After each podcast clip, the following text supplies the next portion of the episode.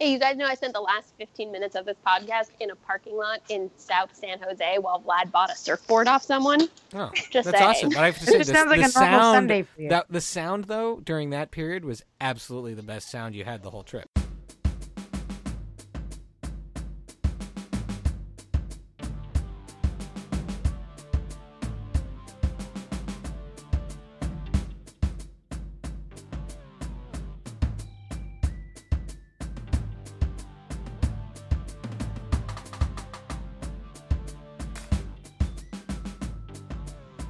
Right, here we are.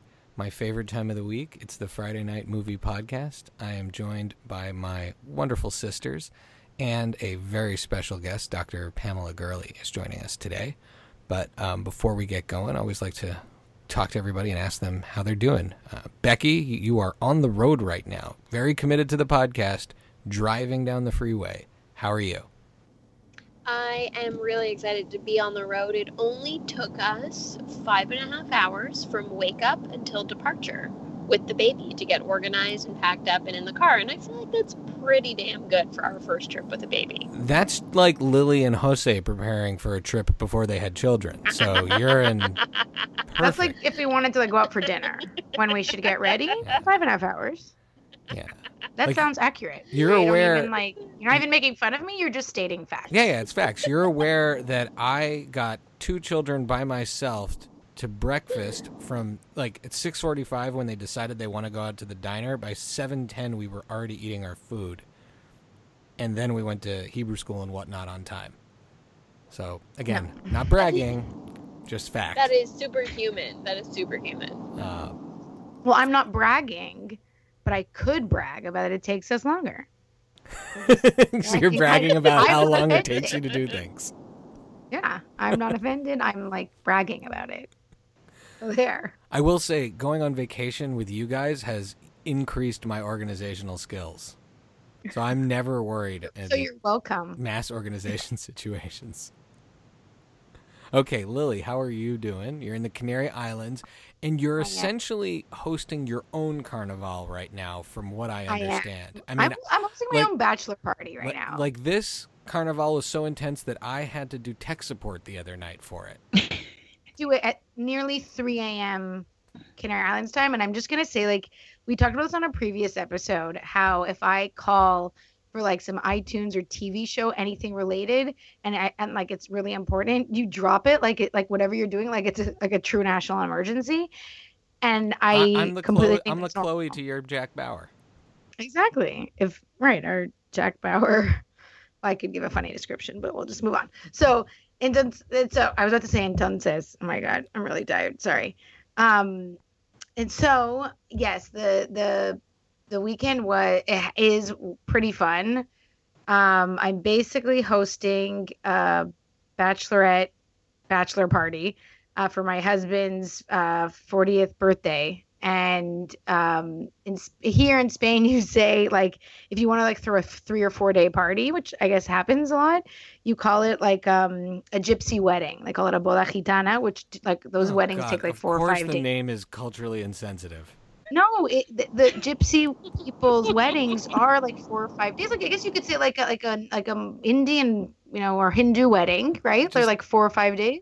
Just try not to insult any cultures when you give the description of this it's event. I mean, like I just feel like okay, I don't think it's an insult.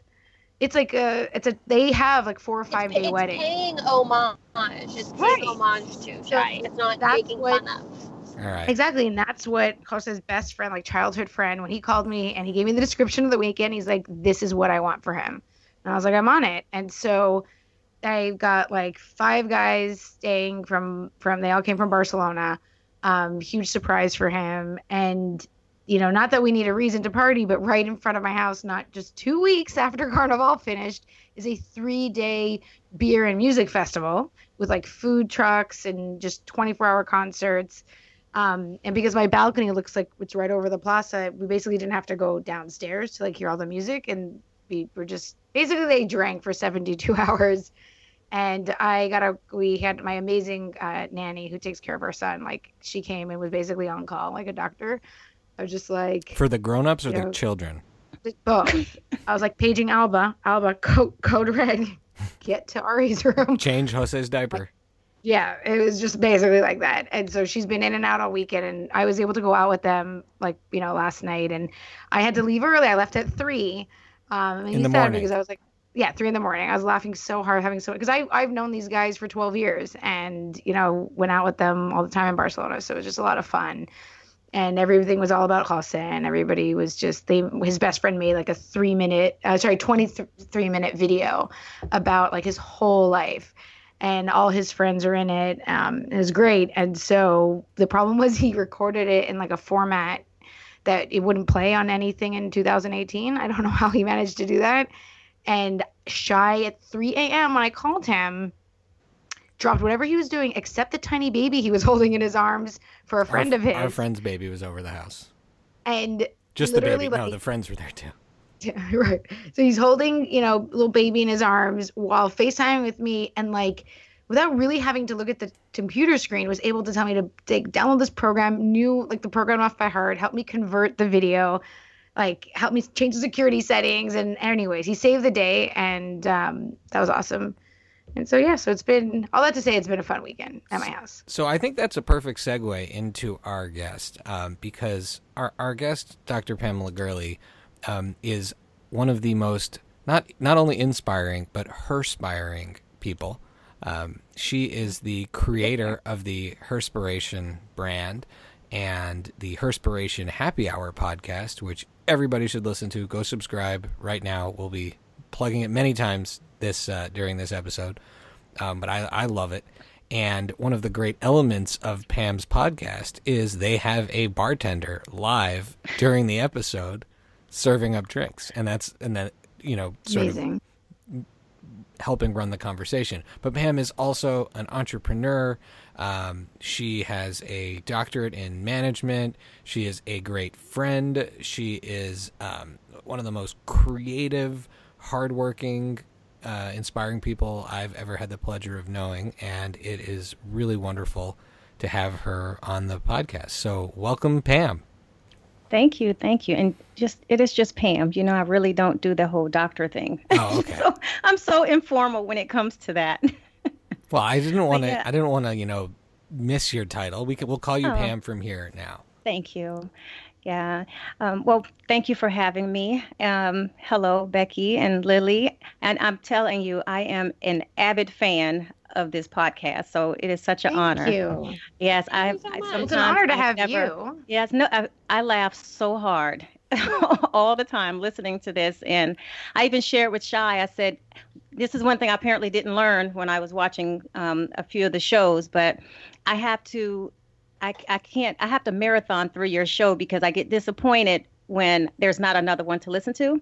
So I don't listen to them every week. I listen to them like every few weeks so then I can have a few to listen to and not feel so disappointed. That is the nicest thing I think anybody has ever said to me in my life.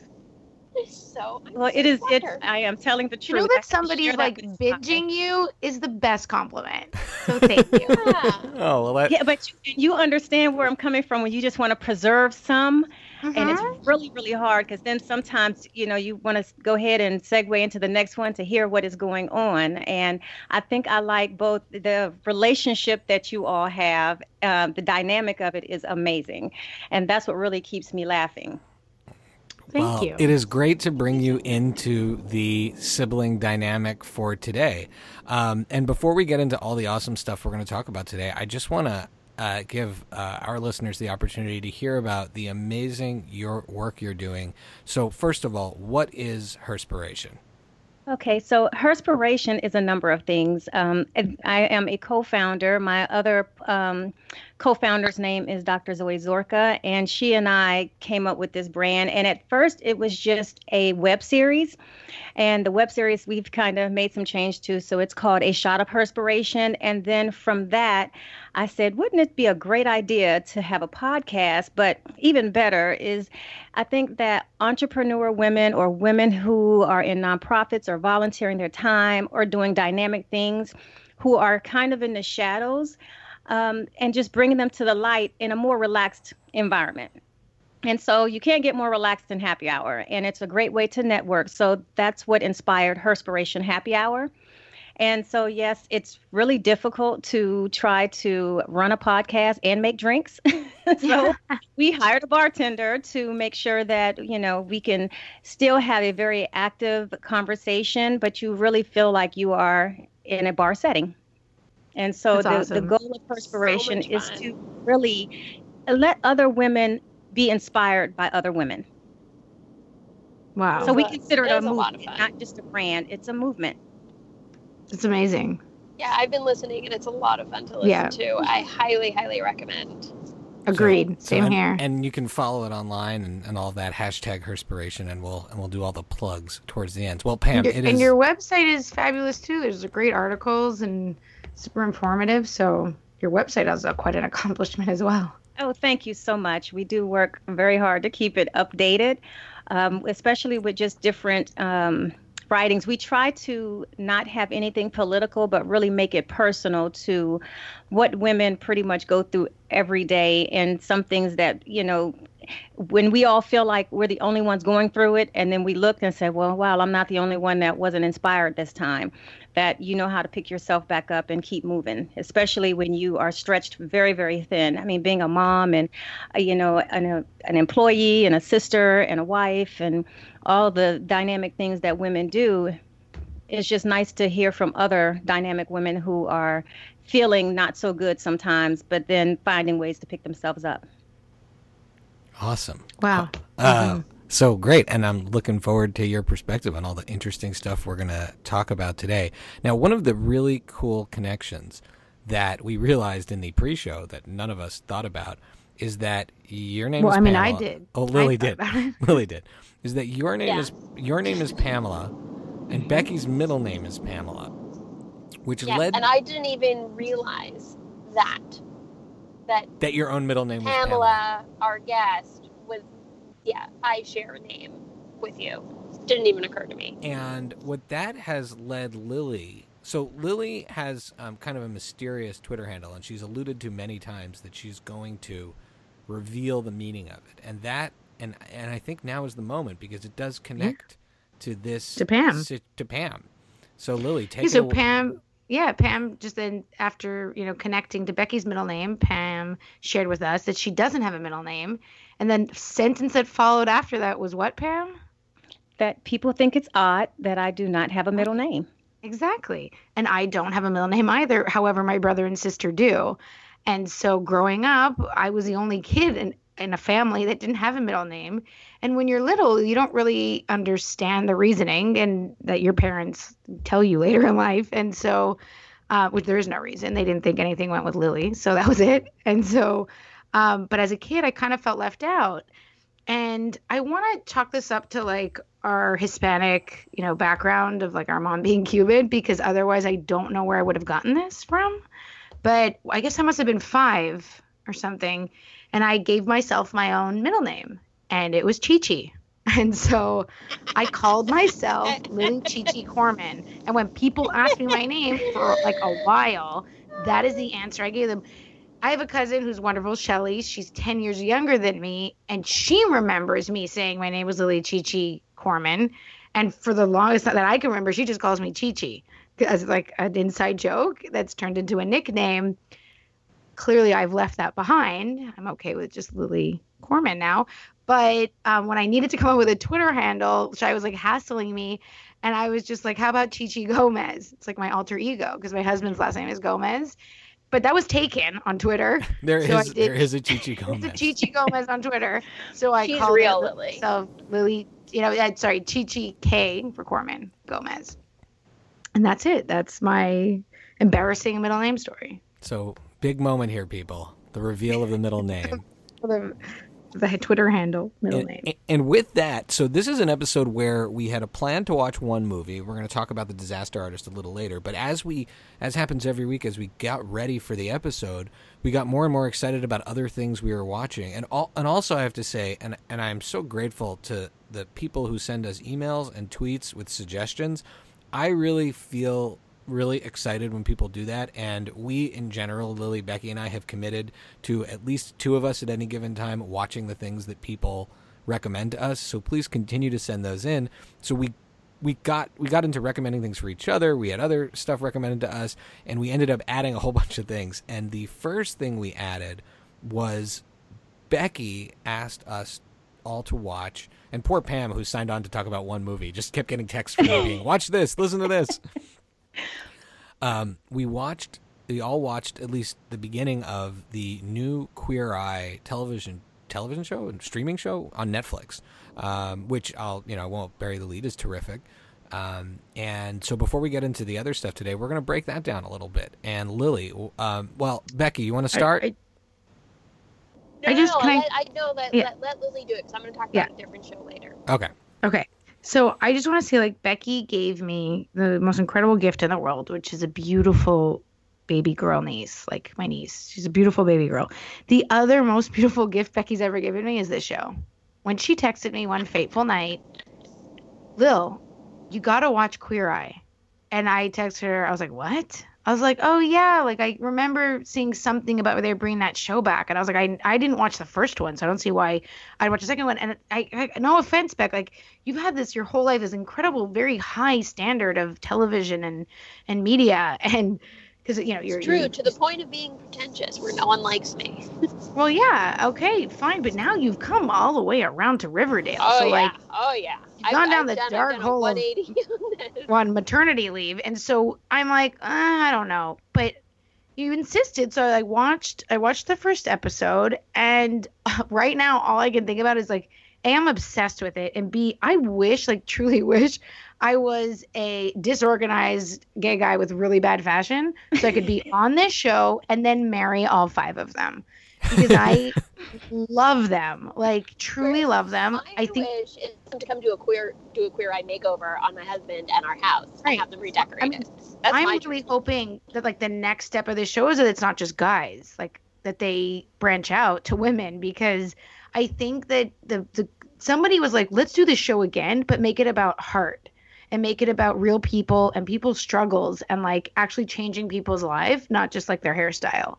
And these five guys, I don't know where they found them, but they are like seem to be really beautiful people who are doing something that's genuinely good. And they're funny and sweet. And i gotta say like i have shed a tear at the end of every episode so far. Every single Yes. episode I- you crying in the have a- best way a long time that i've seen anything like that that's quote unquote reality tv or, or forever that is like i've been so touching and genuine Cool. So Lily, um, you should have gave a disclaimer in that email that you Oh. sent and said, "Hey, check out Queer Eye." I said, "Okay, I'll just look at it." And I just thought she should have gave a disclaimer to have tissue. That is the most beautiful and emotional show I have ever seen. Just the impact. It's Mhm. great. I love it. I marathon through it, but yeah, the disclaimer of how, you know, to have some tissues by would have helped. Sorry This is how this is how unscripted television should be done. Like it can be really exciting and powerful and beautiful, and this is the the prime example of how it can be elevated. So Right. It's like if Oprah turned into like a reality show with five gay guys, th- this would be its manifestation. Like it's just so You're right. good. That's a good way of putting it. And the only one that I do know that I do recognize is Jonathan, the hairstylist, who is Oh. the best. Let's be honest. He's He's the um. If He you is guys have ever seen the the web series uh, Gay of Thrones, I highly I've heard of it, but I didn't realize Game that was Thrones. him. Yeah, that's him from Game of Thrones. You have to watch it, which is just hilarious. Um, Pam, I don't know if you watch Game of Thrones, but Nope. whether or not you watch it, it's a very entertaining um, recap videos of this of Jonathan doing these like recap videos talking about the Game of Thrones episodes, but he just kind of like makes up character new like makes up names for everyone and just has a very I'm- Jonathan. I'm all in on this. I have to go find this describing right Yo, away. Yeah. you're gonna love it, Jay. So- My- one of my wait, hold on, sorry. One of my close friends that I Steph, who was on the show, I rec- I recommended it to her, or Becky and I recommended it to her, and she just sent me a clip of Jonathan going strugs to funk, and he's like, "That's struggle to function," and that I can't get out of my head. I'm like, I need that to catch on. This guy needs to be super famous. Strugs to I love- funk. All right, we'll just start. We'll start using it here. Just use I it. hope I hope I'm loud enough for Steph this time. She has. So if anyone thinks my volume is too loud this time, it's because Steph Tweet said she can't hear me. Table because Uh, I don't know what that was about. I gotta ask her. Um, Says you're not allowed. so before we move on from the show, I, I would love to. I'm gonna give you guys some reactions from me. I, had a, I, had a- I first of all, I love it. I fully. I mean, the show is awesome. I I want to go down some of my like highs and lows just of the first episode because we got a couple minutes we can spend on this before we jump into the main segment. And so I'll preface this with number one, I don't like reality shows. I, in general, don't like real people um, on television. I like. I don't want to hear the special interest story about the sports people. I like when creators create a character that I like love so much that I wish they were real and I could be friends with them. As you've as we've recounted on the show, I get very emotional with those things. But real people shows, I've never really had much of an interest. I watched Top Chef for a while, and that's and I watched the baking show, and that's probably the extent to which I have watched reality TV. So at a base level, I'll admit that I, will keep watching Queer Eye with Allie because she really loved it as well, or with you guys. But I'm not necess- I didn't necessarily feel compelled to finish the entire season. That doesn't make it any less terrific than it is. But just know that I'm coming at this as a mindset of someone who generally doesn't like um, reality TV. So here, that being said, here are some of my uh, major observations. Uh, a, I love the Five Guys; they're amazing. Hairstylist dude, definitely my favorite. Uh, he is he is absolutely terrific. Um, I noticed that part of the formula of the show, though, is they do spend the first section making fun of the person, and because I didn't know where it was going during the first episode, I got a little bit anxious. Because you told me there was so much heart when they were making fun of Well, I think old- I don't think I think I would say the only um I don't you know I don't think so. I would say the only episode that I maybe saw that was the one and you haven't you haven't even seen it yet with the with the guy that's living in the grandmother's house. I, I think it comes from like like a a nice I don't I didn't see it as mean or malicious. Okay. Well, um, then the first. I don't know if Becky the- the- and Pam feel different, but I don't know. I didn't No, I, I think it's I, I took it more as like um and I and I could be completely wrong, but the way it was presented more of like a more of like a it's okay to like tease and and they mean it more in like a cute teasing way of like all right we got to get over this old the old you and like bring out the new you But they always, yeah, but you know, like they a always say, "I want to do you," but like an elevated you or So- a more modern you. in the They don't try to change like- so the person. So that to me, by the way, is one of the strongest and best elements of the show, which is as someone myself who is fashion, you know, not particularly adept, who has gone through my own health crises and had to like revamp the way I eat and all of those things. There's nothing more uncomfortable than people trying to get you to do things not the way like, like not do things that you want to do in the process and there's this incredible moment where they're going through his pantry and one of the guys talk- Which episode? in the first episode i'm only talking about the first Tom. episode still tom yeah Tom. this old um, guy from from kentucky No, uh, they're all from Geor- Atlanta, oh Georgia. he's from georgia he's from georgia Georgia. you know uh, very kind of rural character with a long beard dirty house and they're going through his pantry and they find fudge, rou- fudge rounds. I don't even know what those are, but I was like, I want to, I want to date this guy. Those sound delicious. And then in the next scene, they're like, this You guy would. watches TV all day and eats fudge rounds. I'm like, we're best friends. And then in the next scene, they talk about how um, uh, the nutrition guy says, "We're you drink." There's like this jug of Mountain Dew that he drinks, and he says, "We- "We're gonna find a way to." You like Mountain Dew? We're gonna find a way to make you Mountain Dew that isn't as poisonous. And to Yeah. me, like I connected on that actually on a really deep level because you know I love snacks. I am a champion junk food eater. And part of my own health reparation has been finding ways to create snacks that mimic things that are terrible for you, but are like a little bit better for you, but they're still me. And so if you ever watch on my Instagram, I'll, I'll do a mm-hmm. bit called New Classic Snacks where I'll take like Yasso low fat yogurt and then mix it with a Fiber One brownie and turn it into like brownie ice cream uh, or take waffles and smear it with Halo Top ice cream. Uh, th- there a lot of them involve putting a baked good with low fat ice cream. But the point is that to me, I thought that was such a strength of the show because y- y- you don't want to watch a show like this and feel like if you were to be a candidate on it that that you somehow are not good enough or that you are a failure. Right. And it Right. really does a beautiful job with that. I, yeah, I 100% agree. And I think, and then they all like look, and then they all drink These his. people. Yeah. Sorry, what back?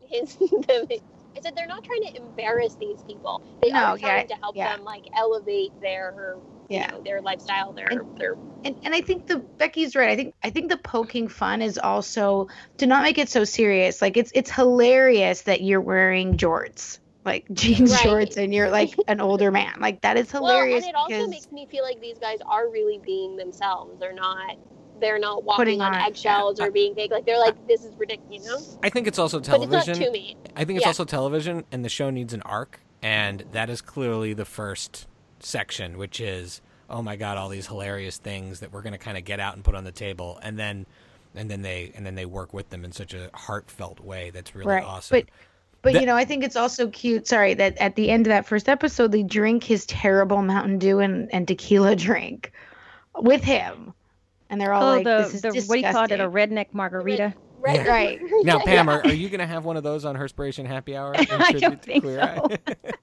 that would be I don't think so. that would that would be awkward. Uh, so I will say there was one moment where I've been crying during a lot of television lately, but there's one moment that really made me tear up. And can you guess when it was? How Tom felt about himself. No, no, I- no. Oh, A good When- guess though. when they throw his chair out. A hundred percent. When they threw that I chair know. away, You I was like, "Wait a minute! Why? anything why- why can't they reupholster it? Why are I thought that too, though. I did think I'm like, wait, they can't reupholster it. No, Because that, sorry, that thing- thing looked like that was nice of them to radioactive. throw it out. Th- They should have burned it. Yeah. They're, they're, well, I ma- would they're, say they're, they're making him Yeah. watch them. I'm like, geez, why don't they like make him watch while they skinned his pet alive? I mean, like, wh- what else terrible things could they do to him than make him watch him Well, throw his I think you know. I think they they go the extra mile on the fact that they really connect all these sort of like fashion things and food things to the psychology of the person, and they're like, this is a present from your ex-wife, one that you're still not you're not friends with. It's disgusting. You need you're you're moving on. This is symbolic. No? You know what I mean? Okay. All right. I like that a lot. Okay. Well, Queer Eye, we love it. People should watch it. It is terrific. Okay. It is heartfelt. It is the perfect thing for this era. And now we will move into our main segment. It is Oscar season. We're not actually talking about a movie that I, I don't even. I'm a little bit tuned out from the Oscars. My, my general feeling on the Oscars is I want Get Out to win everything, and if not Get Out, then Shape of Water. Aside from that, I'm not super invested. We're talking about a movie, though, that got a lot of press and it is the Disaster Artist. Um, it had was a Golden Globe winner of sorts. Uh, This is great. This is when we really fall down on the facts. Um, Well, he won Best Actor. oh, he won Best Actor. Okay, so James Franco won Best Actor. So before we Yeah. get into Disaster Artist, um, uh, you know, Or before we get into it, you're just going to mention the fact that I was the one that brought this up months ago that everyone should watch, oh yeah, yeah, right? yeah, yeah. I Becky, just sorry. like that. I'm if I I might not contribute much, but I am clearly the one setting the pace for what the Friday night movie podcast will be watching. That that is Becky is the tastemaker. So if you, by the way, if you want to make a recommendation, you got to get Becky on your side. But before we get into the conversation about the movie, I, I think we have we've addressed the um, horrific sexual assault, uh, misconduct epidemic uh, once before, and it's not necessarily something we're going to go into in depth here on a light podcast on a regular basis. But because of the allegations against James Franco, we, we did not feel right talking about the movie without at least talking about that for a few moments. Um, and I and I think that's correct. I think you know if if he was a bit part player in the movie, that's a different story, possibly. But in this case, he is the actor, director, uh, the main actor, the director, producer. This really is his movie. Uh, there are a lot of other people associated with it, and that's one of the reasons why I really do want to talk about it. There's a lot of really interesting stuff associated with this, but I don't think you can not mention that you know he's been accused of some things that are are pretty gross. He has denied them, or at least said that you know the allegations are not factually correct. But even if not illegal, um, uh, and and and some of it's true, these are things that are not okay. These are things that you would not you know want uh, that that you would not want someone you know to be subjected to, or anyone to be subjected to. And um, m- more so, it's it, they're examples of the horrific way in which people use power, um, particularly as we're hearing more and more in in Hollywood. So I don't want to litigate the actual case since we don't know the facts, and I, and I don't think the reporting is particularly detailed anyway. But I would like to ask the question before we get started: How, when when allegations like this come against an artist, how does that affect the way you watch the movie? Um, uh, who's anyone? I don't know if anyone wants to Pam, start. With you want to go first? Pam? Yes, I can go first. Um, I think part of it, especially now, it seems as though no matter what you watch on TV, there's going to be an allegation against somebody.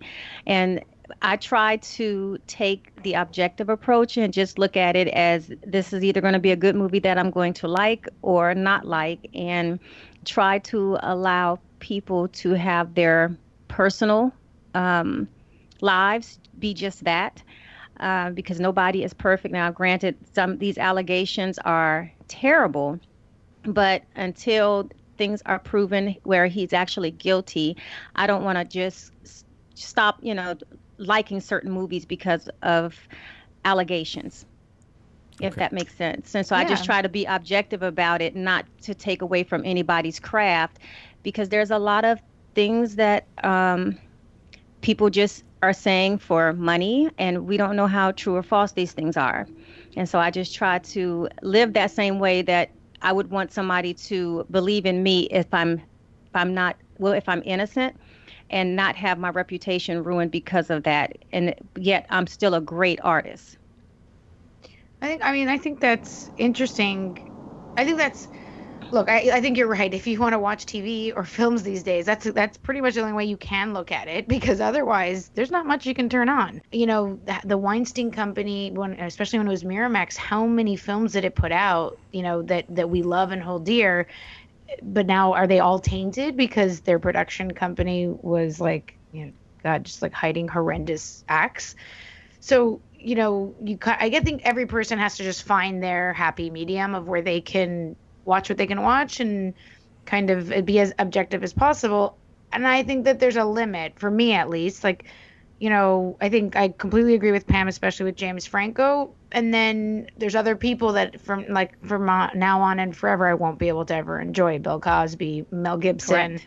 you know like i that, that's just that's too far for me. And you know, we I, I uh, studied you know film when I was in like CEGEP in Montreal, which is like a, an associate degree before you go to university in Quebec, and you know then uh, cultural studies at, at university, and we studied Roman Polanski movies, and I'm sure Becky can say the same thing, and that's been you know a very known fact for many many years. Uh, about his crime, and Shai and I were talking the other day, and Shai's like, and now as an adult, the woman quote unquote forgave him you know, whatever that means to her, and wrote a book about it. And like, are we now supposed to be like, oh, okay, I guess you know those movies aren't tainted, so she forgave him? Uh, it's so, a very complex so, issue. So, so for me, there's something, and um, that's really important, which is the part about, you know, the other side, which is uh, making sure that people who come forward, um, victims, uh, are supported and have the opportunity to to make their their case. And this is a really pivotal moment right now. So I, I think that I, also give the benefit of the doubt to the people who have the courage to come forward. Um, It does. It, it's interesting is that in this case, it changes how I view the actor. Um, I, it, it, it, it, it creeps me out. I, it's like I, I can't enjoy the performance fully because I know about the allegations. But I also know, and I alluded to this before, there's a lot of components to a particular movie, and there's a lot of people involved in it. And if it was, you know, well regarded and tells an interesting story, I want to see it and enjoy those elements. And so, so that's how where I came down to it on on this particular um, film. Um, Becky, I'll give you give you the last word on this.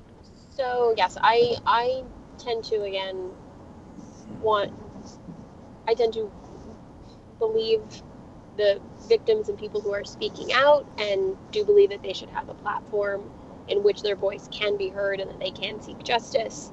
As far as this film goes, I saw it before the allegations were made against James Franco. So I saw it several months ago.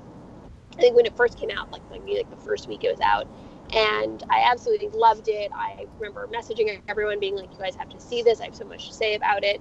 Um, but even before the allegations were out, just I've and I am not gonna share stories, but having worked in New York for a while and people kind of cross over, people share stories, kind of knew he was. I mean, it, not the nicest things were said about him. Nothing having to do with misconduct, but just not necessarily. I didn't necessarily hear like the best reviews of of Him as a person. Him, or- him, him as a person. Not we're not sorry, not even working with him. Just him as a person. So I think in the in the forefront of my mind is always like, eh, this guy's probably a bit of a douchebag. Sorry, that's just like that was my that's my bias. No, and, and he gives off that vibe. Yes, Like, he gives does. off right, that yeah, he gives Creepy. off that vibe. So, and that has nothing to do with the current allegations. It's just like the vibe I had about him. But I went to the movie and I loved it. And that to me was part of who he is, his his persona. And then you watch this film, and it, it kind of works really well with the movie as well. Um, and then, you know, now we have allegations against him, and we're going to talk about the movie on the podcast. And I did not rewatch the movie. I had no motivation. I was like, okay, I like the movie. I know what I thought and felt about it then, but I don't feel overly motivated to dive back into his work at the moment. So, Funny you say that because I just thought to myself I probably sh- would have been better off renting it. but I had to buy it to watch it. and it was definitely something. Well, when I first watched it, um, I did not. I was not aware of the allegations, but I'll be the first to tell you I'm not that in tune with celebrity news, um, and a lot of that does not come on uh, CNN, not at least the times when I'm watching it, or Fox News. Um, and after nine or 10 hours of watching the news in my office, I tune out once I get home. Sure. So, so I was not aware that he had those allegations at the time that I watched until Shai sent the email, and then I looked it up, and I wasn't shocked. I have to be honest because I have he's he's had different um, run-ins in the past with people and how um, other celebrity women have felt about working with him, and so that didn't shock me. But I did really wish I rented. I had opportunity to rent versus buy.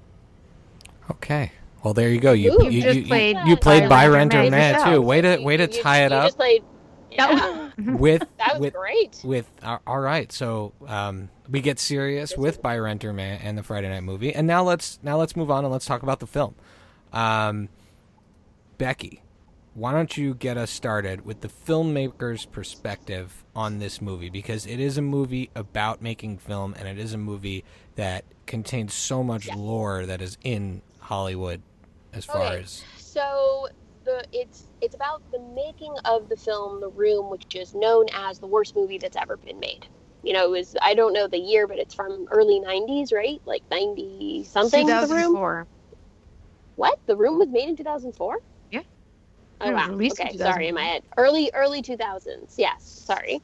Um, early 2000s. That's why we need fact checkers on the show. Anyway, so uh, the worst movie that's ever been made, and but it, it but it has reached a, a cult status where it has midnight screenings, right? So I All over the promise you, wherever you, wherever you wherever you live, Sorry, look midnight 2003. look up midnight screenings of the room and there are theaters where they'll be showing it and the theater will be packed and people do like a call and response during the film and they say lines and they there's like a gimmick where you throw a spoon at one point at the screen and it's and so like it's a a lot Rocky of horror, like a Rocky horror. Exactly, Oh, yeah. exactly like a raw Rocky Horror.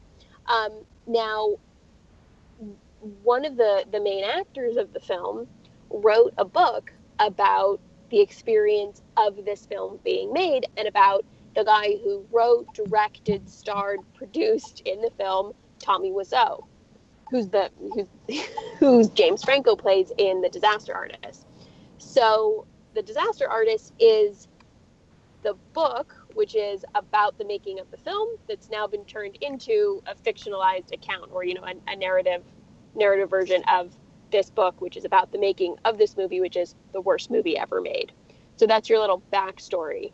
Um, what what else would you like me to elaborate on? Well, I was going to say, what do you, what as a filmmaker, tell what do what you you think of the movie?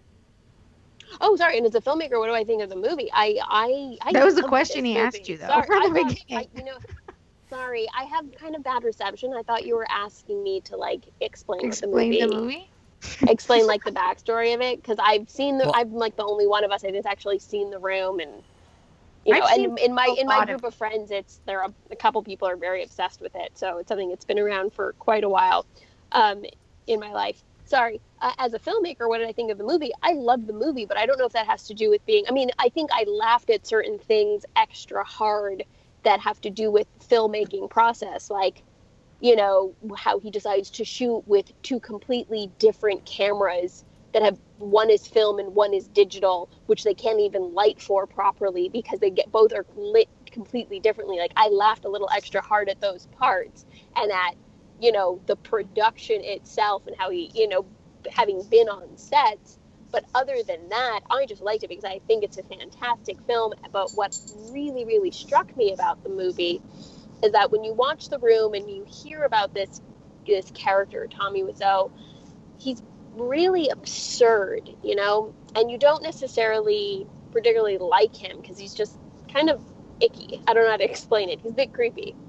But what I loved about the film is how um, James Franco pr- played him with a lot of empathy, and I actually really felt for this guy, and I I don't say I liked him by the end, but I under I felt like I understood him, and that you could see you know his suffering and his pain and how this is a guy that just wants to be accepted and loved. And, and i thought that that was very uh, that made the film very compelling for me. Okay cool. All right pam how about yeah. you? So i do agree with becky that i think part of it is was kind of hurtful to see because he just wanted this need to fit and for people to believe in him. And but what i i was inspired i was inspired particularly in that um the takeaway was part of the message was nobody wanted to hire him. Nobody really believed in him. So he decided no matter how awful he was to invest in himself. And so as somebody who sits and has a podcast about being inspired and moving beyond um, your own negative thoughts that's what he did. And even towards the end, he still felt like nobody's like nobody likes it, and until he heard people applauding and laughing, and he had to turn that into something that reshaped how he thought about his film. I would say for some reason, you know, I did not really understand the dynamic. I mean, the friendship was nice, but for some reason I was thinking, is is there going to be a Brokeback Mountain type of a romantic? Yeah.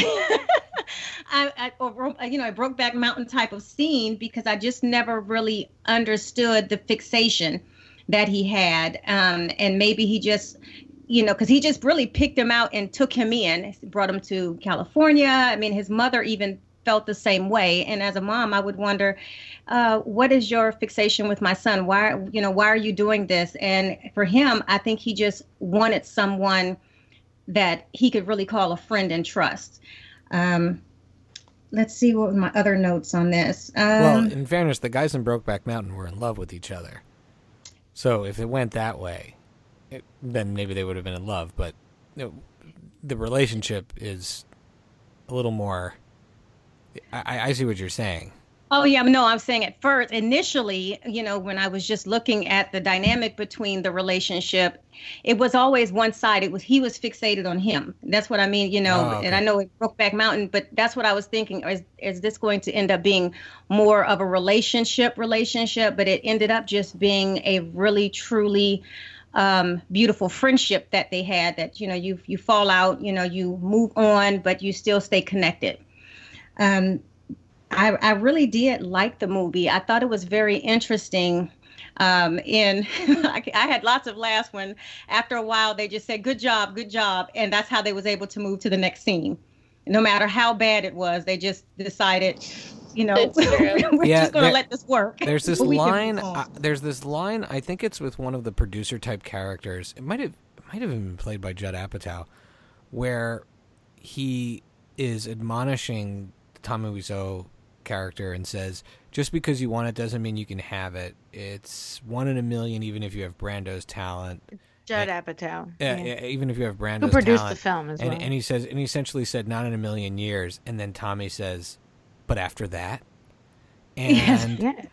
that doesn't give up. I yeah, mean, that his, element his of commitment. it, that element of it was actually um, that was actually quite inspiring So uh, another element of the movie uh, that I think was so strong about the movie is James Franco's brother Dave Franco plays the Greg character, and I think he is an amazing talent. I actually he is the of the two, he is the actor that I like a lot more. And when you talk about empathy, uh, to me, the I mean, the movie was written through that character's eyes. It was based on that real person's book. But to me, he was such an interesting character, and and at times, I mean, Tommy Wiseau's a weird guy anyway. But Ali made the observation that James Franco's acting was essentially a caricature of this very weird character. Whereas Greg, who's this person that nobody knows, you have to sign on to like Greg and kind of care about him and understand why he has a relationship with Tommy Wiseau and that yeah. combination of admiration and friendship and frustration. And I think Dave Franco is the reason why the movie works. I think he holds it together by as opposed to being just this weird um, you know, the story about this weird auteur type character the guy that you are are attached to really works, and that w- was a really strong element of the film for me. Did anybody walk away still wondering where in the world did the money come from?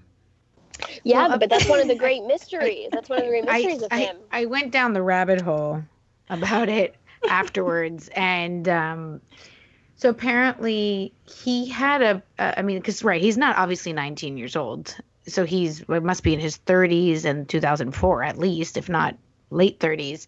So he had, he was already like a made man um, and had a company, um, like a building company, and I assume he was successful with that company. And he's I think he believed he still has it, and got made money from that and used that money to uh, you know set up his life or whatever. And um, and then he to, since today like in 2018 so it, it, it's rumored right? He spent six million on the movie and mm-hmm. he's made the money more than back now.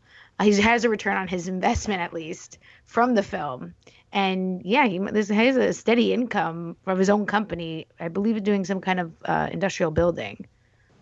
Oh, like that. That's wild I and I, I, don't want to spoil yeah. it, but he's actually he's from Poland. People have gone. Oh, really? Oh. Yeah. Poland oh, and then I feel like you I feel like you kind of spoiled it. Poland and I'm then sorry. France. You can cut that. You can edit that out if you if you don't want to tell people. But, but he did. He doesn't ever say that. Like he only ever says he's from New Orleans, and then somebody was just like went really really deep down a rabbit hole and figured out that he's from Poland, but he must have emigrated as a kid, and and you know then I guess grew up in New Orleans.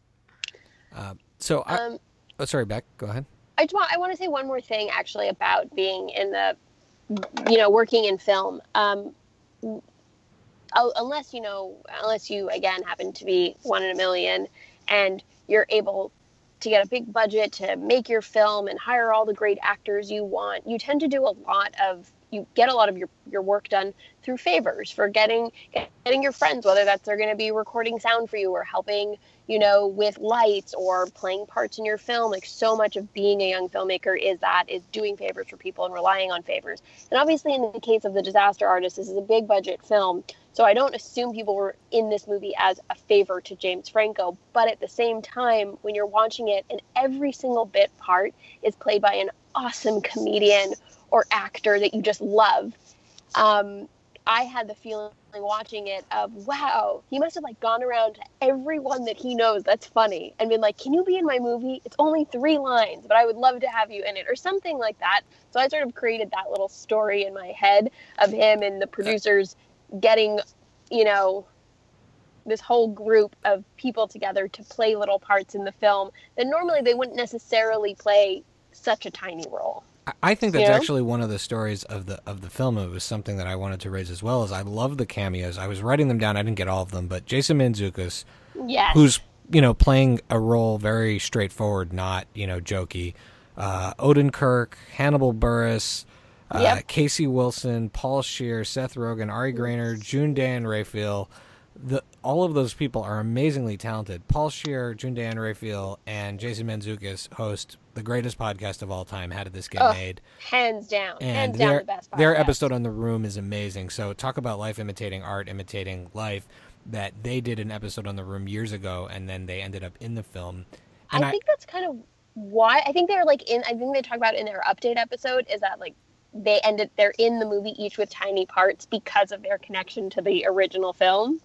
And I and I like love like immediately when I saw them in the movie, I was like, oh my god, this has to be because of the podcast that they're in the movie. That's amazing. So maybe one day we'll be in the pot in the movie of Pam's life when Pam is like a hugely successful person. We'll get bit bit parts. I gotta Uh, tell you, I am really not good in front of the camera. Have I got some stories for you? Don't Oh, worry, me Becky. neither. Pam, Pam, Pam will let you do something else. You don't have Okay. to. I, You know I'll what, I don't- film. You know, if anything, I will tell you because I did not. I filmed, but I did not post my last um, episode four, and you know, it was one. and None of us was really dressed for that, and but I still record because I, in case that something goes wrong with the audio, I can ha- I have backup, so I can always extract the audio from the video.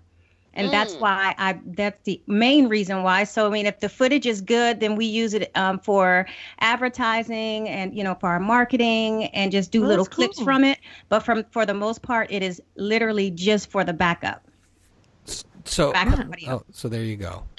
So Um, so Well, I. so to tie it so to tie it up. What are you gonna say? I'm gonna Because ti- I, I, All right, go ahead. I have just one more thing to say. I think it was interesting. I mean, I liked the movie, and I think it was interesting that at the beginning of the movie, you had known celebrities. Like, I'm just not meaning from like a stylistic point of view and a story point of view that they had known celebrities talking about their relationship to this movie, and I can't. I keep going around in a circle in my head as to why you know like I, I enjoyed that and that was a great way to kick off the film. And it was cool to see celebrities talk about a movie you know that's not a classic that they feel this strongly about um, because it, it puts them like on the same level as us right? They were like everybody thinks this movie is crazy even those like celebrities. And you guys from you know listening to how does it get made you can hear how you know comedians feel about it. But these are just like across the board a bunch of people in hollywood and what I think is interesting is that that sets the tone for the movie, and you don't need to see the movie to have the, the room. I mean, to enjoy the disaster you don't artist. have you don't have to but see. but the I think that's a enjoy it. great marketing campaign at the beginning of the disaster artist. If you hadn't seen the room, that a bunch of celebrities just told you basically to go see it. Oh, So yeah. there's Although yeah, I have to so I- say, now that I I- think about that, I think that's sort of a little bit too much telling you what to think, and But that's not a that I keep going necessary around in my part head of the being like, movie. wait, was that good or not good? No, and- I- I'm, you know, I'm gonna that go with part- not good. Now that I, you're The reminding me that part, I'm like, why? I didn't need that. At Listen, all. the room might be fun to watch at a midnight screening screening with a bunch of people and you're like kind of drunk or something. But I will tell you honestly, I've watched it like at It's home, not watched it on. YouTube or something. It is unwatchable. It is so terrible and it's so repetitive and it's so long. So I'd say like watch the first 15 minutes and you're good. Okay. Or on YouTube, if if, if people really want to see this on YouTube, there is a seven or ten minute highlight reel where it's just basically Perfect. this scene strung The best. together, like, Yeah. and then you get the whole idea of the whole movie without having to Yeah. sit through the thing. So Yeah. So let me tie it up. We were talking about side characters, and and it kind of in some ways ties back to our original convers the first part of the conversation um, on sexual misconduct. And and I want to single out Paul Scheer, who is usually playing like very wacky characters that are usually having terrible things happen to them, whether it's on the league or other places. And there's this scene that I thought was actually one of the most powerful scenes in the film during the love scene when Tommy Wiseau is being so awful to the Yeah. female actress, and Oh, Paul yeah. Scheer's character That's a in- great point. intervenes Mhm. and yells in a way that I, I didn't know he was a dramatic actor, but to me, I, I, you know, he he sensed like danger and mistreatment of the actress, and and I thought that was a great moment for him as an actor. Um, and to me, one of the most powerful elements of the film was that that particular scene. So I want to specifically recognize his bit part that I Mm. thought Oh, was yeah. against type for him, and I think significant in that it also I think highlights like, yeah, this is so cool. This guy's a crazy genius, but this is also really messed up people, and some terrible things clearly like went on in the making of this film Mm-hmm. and so that was a great element. Um, if anyone doesn't have any other final words on the movie, uh, we can shuffle on to the next uh, section here. Mhm. Let's move on. Anybody? All right. Okay. So, at the end of every episode, we love to talk about things we are watching, make recommendations, give shout outs. and uh, this is particularly uh, fun week to do that. Uh, for for me, I have a whole bunch of things. I'll go through them really quickly. Why don't we start off with Becky though, because I know you're you're watching a new show that you're really excited to tell people about. I'm ex- I'm really excited to tell people about, but I feel like if you only watch half an episode or an episode, you're gonna be like, "What's wrong with her?" So like, give it give it time so you feel the impact of it. So I've been watching Big Mouth on Netflix, which is the most raunchy, dirty, disgusting, crosses the line, and then goes way past it by like a thousand miles show. Um, uh, it's a, it's an animated show, um, uh, but at the same time, sorry, it's um. Let me back that up a bit. It's a sh- it's an animated show about a bunch of seventh graders going through puberty, and that's why it's so raunchy but it's this raunchy comedy that again really really crosses the line and gets super dirty and offensive however at the same time it's actually very very smart and what i was so impressed with as i as the episodes went on is how it wasn't just like like you're learning lessons in every episode but through this disgusting raunchy humor you're actually really seeing the experience and everyone will identify it in a different way identify, identify with it in a different way. Sorry now my baby's crying. Um, um, about the experience of going through puberty, which is sorry, sorry about all the noise, which is um, terrifying and shameful and anxiety provoking and all of these wild emotions that you're going through. Uh, so I, I think that Nick Kroll and John Mulaney do a pretty brilliant job with this show, um, but it does push the envelope big time. So watch it, but with that disclaimer. Okay, don't watch with your parents. Don't watch with your parents or kids or anything. No, right. no, no. All right, Pam. Or maybe, yeah, no. Pam, what do you got? Okay, because I again I don't watch I, I marathon or just kind of catch up on Hulu because I don't really watch that much TV during the week. But I found myself, you know, I saw some recommendations to watch this show Seven Seconds. I think that's on Netflix, on too. Netflix, yeah. It's a yeah, it's about um, a young a, a young black boy who is hit by a, a hit he was hit on a bicycle and was ended up dying in the hospital by a police officer and they they basically covering it up. And this attorney is trying to get to the truth of it. They kind of framed a guy and it's it's pretty intense. It was very hard for me to watch the, the first episode. It was good but it was just very difficult to watch. And so i plan to try to continue to watch it. It's just i think very difficult in a time where you have a lot of police brutality um, and things going on. Um, the second things i'm just pretty much watching my regular shows this is us and chicago med and chicago fire and So, law Pam- and order Clearly, we're gonna have to have you back on to do a This Is Us episode because you and I are, are the only people on this podcast that watch it.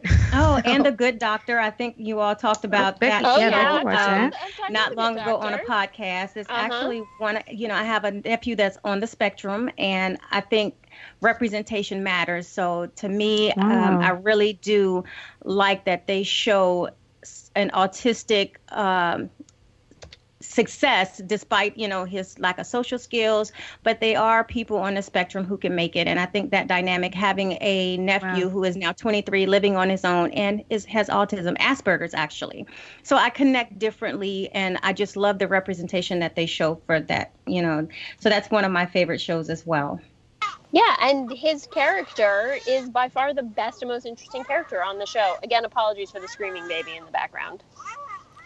That's cool. All right, Pam, bringing some very deep uh, recommendations. That's really cool. so Uh, that's all that that i have uh, uh, over, over, over to Lil. So, um, I watched this amazing show called Queer Eye. I don't know if you guys have seen it. I highly recommend it. That's it. That's what you got. It's Okay. I, I, I only can watch one new show a week. Like I don't have time to watch more. Uh, Fair enough. So this was a big week for me. So number one, as promised uh, to my buddies in the Twitter sphere, um, at Series Freak, Freak twelve, and uh, who is, by the way, confirmed it's a her at Series Freak twelve. And I, did- I was unsure last week, and I got a message confirming it. Um, and at Wendy Fansite, uh, who I who is going to do something awesome over the next few weeks, and I wish her amazing, huge uh, uh, luck and success. Uh, they recommended we start the middle. We we started watching it, and are already nine episodes into it. It's a very sweet show on ABC about a family living in Indiana. Um, it has elements of all the shows you like, where you know you can just feel that the characters are going to grow over time. It's a single camera family comedy quirky family, but also things you can really identify with. So I'm really liking that, and and there's nine seasons of it, and that makes me feel good that if the show stays good for nine seasons, then I got a lot of television to watch. Um, for referencing a previous episode, uh, Steph at Steph underscore Rebecca on Twitter uh, gave us a ton of recommendations. One of them was Smilf. Allie and I started that after two episodes. Allie was like, I can't watch this. I watched the first season in like two days. I really enjoyed it. I thought it was really interesting. It's definitely for people who like shows like Shameless. Um, we started AP Bio, but I fell asleep, so I can't tell you what happened during that. Um, and then last but not least, I have an I Told You show moment here, a full I Told You show. And this goes out to um, Alana Austin uh, dear friend from Montreal growing up who recommended the show Catastrophe. I know Steph and other people have recommended it, so they get some partial credit here. But she recommended Catastrophe, and uh, I finally flipped it on the other day as I've been in this sort of in between shows things, and I knocked out the first season in one day. Now it's only eight episodes, but like I'm already on season two. Absolutely, that, that's on my list next. I absolutely love it. I love the relationships between the characters. I love the the sweetness and also the absurdity of the situation they're in, and the two main actors who are also the writers of the show, they are just amazing. So that show is like super duper thumbs up. And then last but not least, there's a show on Amazon that's on Amazon, also on Amazon called Zack Morris. I forget what it's called. It's Zack Morris is I think a piece of garbage or Zack Morris is garbage, and it's like a Funny or Die series of skits. I think that re that like replay in like five minutes episodes of Saved by the Bell that show you what a horrific person Zack Morris was. It is absolutely hilarious. Where did you find this? Where did yeah? Just where did a- Amazon knew I would like it and recommended it, so you got you got to watch it. It is so Oh great. my god, those 'Cause I- cookies are genius. In- How do they know? in general, I love I love like like the shows where their people love them, but the characters are terrible humans. Sex in the City is an example. Um, Rachel from Friends is another example of like people that I'm like, wait a minute, why would anyone be friends with these people? Um, I really enjoy when people pull that out, and the Zack Morris is just it's just amazingly done. So whoever's doing that, it's amazing. I recommend that if you even if you love Saved by the Bell, it's hilarious. Um, Very cool.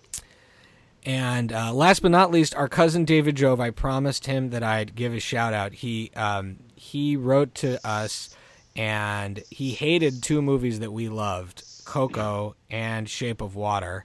Um, and uh, so we, I love him.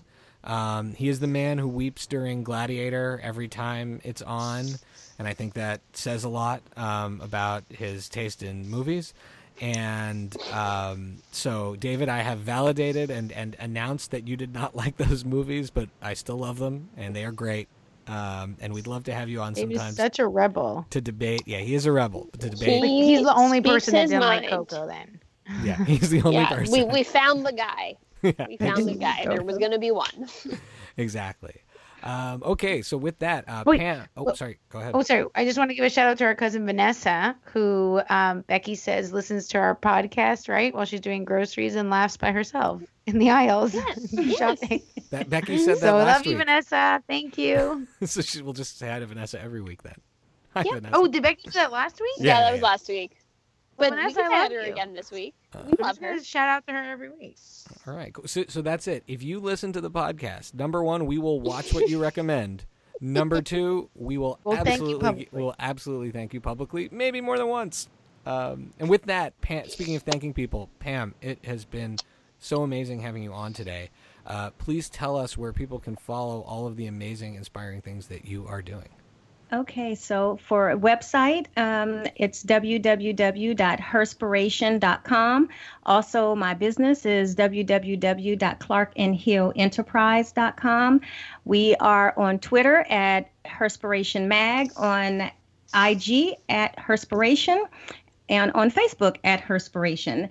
I personally can be followed at on uh, Instagram at underscore authentically me underscore, um, which is mostly just travel and date nights and hanging out if you like that kind of thing. and movies and other things that I just like to do. I just kind of live my life and kind of show a positive side of just living. Nice. Cool. It's awesome. It is. That. It's really fun. Kind of and you, everywhere. and you have and, and people have those goofy inspirational quotes on on Twitter and or on Facebook. I'm sorry, on Instagram. And I'm always like, another inspirational quote. All of Pam's are amazing, and they always inspire me. They always put Oh, me in a good you. mood and make me and like help me center myself. Um, Lily, now that you've revealed where you know the meaning behind your Twitter handle, where can people follow you? Chichi K Gomez on Twitter. That's where you can follow me. And Becky. Uh, you can follow me on Twitter at paperbkprincess, and you can check out some recipes that uh, my friend and I put up uh, pretty much every week at everydayoat.com. Awesome. And you can follow me at pancake the number four table on Twitter, on Instagram, and now on Vero, which I'm having some fun with. I hope people get into using it. The best element I haven't of, figured it out yet. the best I elements of it is that you it. can easily recommend things. Like you can search a Mm. song on iTunes and you can recommend it. And so that's what I'm using. I'm not going to use it, I think, to simply just put everything I put on Instagram somewhere else. I, but I really enjoy the recommend function. So I'm going to keep doing it for that. Mm-hmm. Um, and last but not least, um, oh, wait, sorry, the website, pancakefourtable.com, FridayNightMoviePod.com. Please subscribe and leave a review. And also, I have an official like email address now, pancake at pancakefourtable.com. So pancake, the number four, and table.com. And so if you want to email and you don't want to tweet or Instagram and send messages, and you, don't already have our personal emails because you probably do if you're listening, but if you don't, you Yep. can now reach us via email there. And with that, theme music will kick in. I mean, after the Mhm. fact, we dance We dance, dance, dance, dancing the in my night. car. Thank you guys for, um, uh, for bringing it today. Thanks. Thank you all for having me. Thanks. It was a pleasure, Pam. Thank you so much. Super fun.